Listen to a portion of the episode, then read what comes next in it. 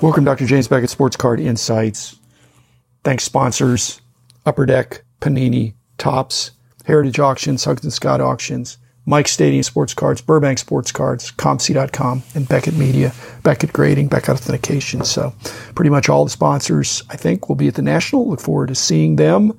This was another outtakes from John Newman's interview of me for Sports Card Nation. This is about a 10 minute clip where I think this part we're talking about some, not the very first Nationals, but kind of when the National really hit its stride. So he's an excellent interviewer and uh, certainly has the ability to keep it going. I enjoy being on with him, but I'm editing these things so I can make sure I'm fulfilling my brand promise to give you less than 15 minutes each day. But if you want more, John is great. He's got plenty more. So check him out and enjoy as I do. So here it is. Here's the second part of that conversation. And thanks, John, and thanks, listeners. You mentioned the 91. Everyone that knows about or has been there points to that as the largest attended. I know the recent one was debated that beat it, but the National said the 91 still kind of is the one to beat. What was it? I mean, with your knowledge of the hobby, what was it about the 91 National that made that just explode that particular year, in your opinion? There were so many corporate giveaways. Brian Gray, you should have him on. Uh, if you think Brian Gray is energetic and enterprising now, turn back the clock 30 plus years. He was a young, very aggressive, very resourceful young man who was working the show from every end, including outside and inside the show, because there were so many corporate giveaways. And he's very bright to know to arbitrage these things to figure out, yeah. hey, I can pick it up for free here. I can sell it to somebody in line who doesn't want to stand in line for 10 bucks. Then I'll go back and get some more. And then he'd have people getting it for him and runners and things like that. He mopped up and he wasn't the only one. So there was a yeah. very dynamic element of excitement, even though this is pre the digital world. So you couldn't yeah. look on your device. So you just had to be in the know. And what was happening at one end of the room or where the corporates were, you could pick up free stuff from the corporates and then go sell it in the other corner of the room where they say, Hey, I've never seen this before. So five bucks. so it was the birth of the flipper. If it wasn't birth then, it sure took off then. And like I said, yeah. Brian was a great example of that back in those early ones, were people traveling in from far destinations to attend these? Yeah, even overseas. They'd still yeah. come. It was the place. It was the best show you could go to in the year. Those first 10 years. But again, I don't think they were investors. They were serious collectors. And I don't know that they were trying to buy up all the cheap cards as much as they were trying to fill in the stuff they needed. Yeah. But those early 80s, it's before Michael Jordan. Like Star yeah. Company basketball, you could have bought in the mid 80s, you could have bought that right from the horse's mouth for five were there bucks any, set. Obviously, it was called the National. Were there any shows that tried to steal that thunder or compete? We have shows now. They're not necessarily competing with the national, but they're trying to make a name in their own. Was there anything even back then? Here in the, we have the, in White Plains, we had the East Coast National, which is not obviously as big, but a great show on its own. Was there any attempts to take that belt? And I attribute this more to Gavin than Mike, although Mike, I'm sure, saw the wisdom of this. But what they did, which was really brilliant, is that they didn't say, hey, we three guys who have started this national concept, we own it. And so it's going to be out here. It's going to stay in LA, which is a fabulous hobby area. We're going to be in charge. We're going to own it. What they did by allowing it to move around the country, they were able to placate the other known dealer, collector, promoter types that had these strong regional shows. And so I think there was a feeling like the Detroit group, it was the key promoter in Detroit that said, wait a minute, you mean I can have it next year and it's my deal and then it went to St. Louis, and then it went to Chicago. And so they basically were enlisting their quote unquote competition to say, you're going to get a turn. And yeah. so in those early years, the key promoters, I think, waited their turn. And what happened was that once you'd been a national promoter, that was a feather in your cap. Plus, it boosted, it doubled or tripled your mailing list. And so you had yeah. a lot of residual value from that. And so to compete against the national, it didn't make sense. And it just didn't seem right. A lot of the same dealers know each other, talk. There, there was a sense of fair play, I think. yeah. and rotation. Was, was, that the original concept, Dr. Jim? Do you know, or did they adapt on the fly and said this is probably the way to go? To- I think that's what Gavin had in mind all along. I had some conversations with him, and he's still around. He's in the background now. He really had a hope that some other promoters would take the ball and run with it, that it wouldn't be a cookie cutter national, but they'd have some principles of how to do it and how to be successful on a more national level. But he was hoping to really be a national show, it needed to not be just in LA every time or even Chicago. Yeah. So until in Chicago until 83, which now we see that Chicago is a hub and probably the most successful site for the national on average. Yeah. Every so Chicago's you, been good.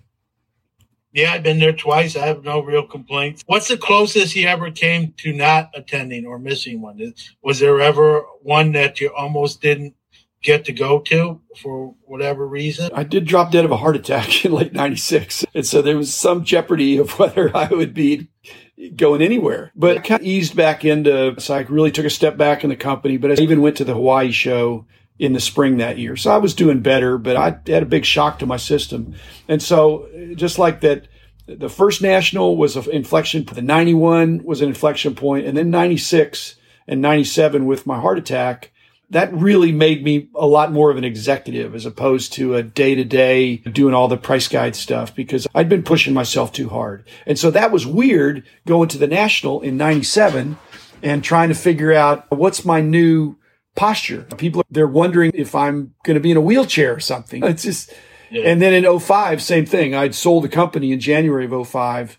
And so to go in late July of 05 and go with my successor CEO from the new group that had bought the company, a guy that I liked, but I could introduce him to people. And so I was retired, but semi-retired, like I say now. So I just was enjoying and introducing him to people. But John, I didn't have to do stuff. I could yeah. do stuff I wanted to. That's what yeah, I you enjoyed it. I you, and I enjoyed it, it more. And so it's been a different kind of enjoyment. And then in the last 10 years or so, I've been a little more aggressive about the dollar boxes and things like that, and just touching the cards. Anything from those early nationals that we no longer have? You mentioned like a softball game. Is there anything you'd like to see reinvigorated or brought back into today's modern national that you think would still transition well and still be good that they don't have any longer? If you look at those early nationals, they had pool parties and softball games and things like that. And some of that, those first nationals, and especially the second one, which doesn't get a lot of talk, but the promoter, the name on it is Lloyd Toerpe out of Flint, Michigan, who had done these big Detroit shows. But really, it was his wife, Carol who was not a card collector, certainly not a sports card collector. She ran a tight ship. And so they were in it together. And so I think that second national, she said we should have a pool party because wives should come. But John, I don't think that stuck because then in 83, you had Bruce Painter, who's uh, passed away now, but was an outstanding guy. But he had Benita, his wife, with him. And so I think there was some attempt to make it kinder and gentler for women.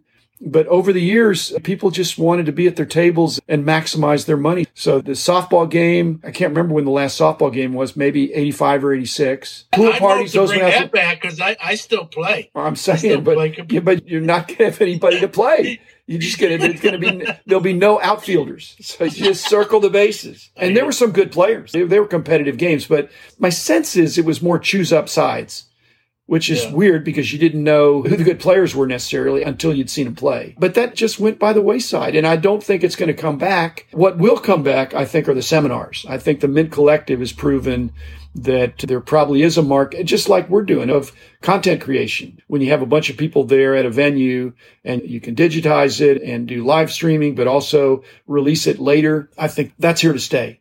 But mostly it's yeah. a card show and you get the corporate goodies and you observe the breaks firsthand because you can be right there and you get in line to get a signature from your favorite player or whatever. People are voting with their dollars, John. What does it say that they sold out of VIP or super VIP? One of them they sold out of. How could they sell out at these very expensive because they've got only so many goodie bags? Yeah. But you think get some more goodie bags. If you get $200 up front or 250 or whatever it is, for an, a five day all access pass, why don't you want to get that money as much as you can as soon as you can? Yeah. Is there something in the current uh, rendition of the National that you're either not fond of or you think could be better? I'll put you on the spot a little bit. The improvement, I think, would be good, and maybe just not enough incentive for that. But they have a captive audience of six or eight hundred dealers or booths or whatever. It depends on how you count. But each one of those has a certain kind of presence. They have uh, some percentage of vintage or memorabilia or whatever. And people do this. They'll wander around with a GoPro or something and show what's there. But if you could database what's at the national so that you could walk in and know this dealer has this kind of stuff and that's table yeah. 873. And so I want to make sure I go there, but it becomes too flea marketish that you walk in and you're overwhelmed. And uh, as Rich always says, there's a lot more vintage toward the front, but still, there's some people that have really cool, obscure stuff. If you're into pennants, there's one guy yeah. that has pennants and you could miss it. Yeah. And so I'd love see some, yeah, interactive almost, directory of some kind. Yeah.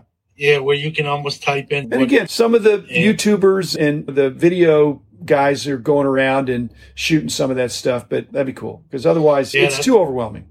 Yeah, that's a great answer.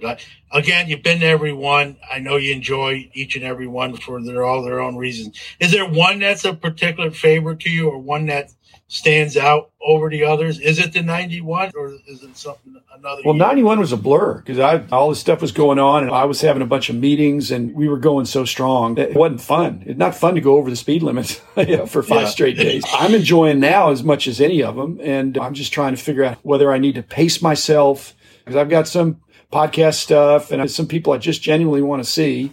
And then I want yeah. to look through some cards. There's stuff there that I wouldn't otherwise get to see.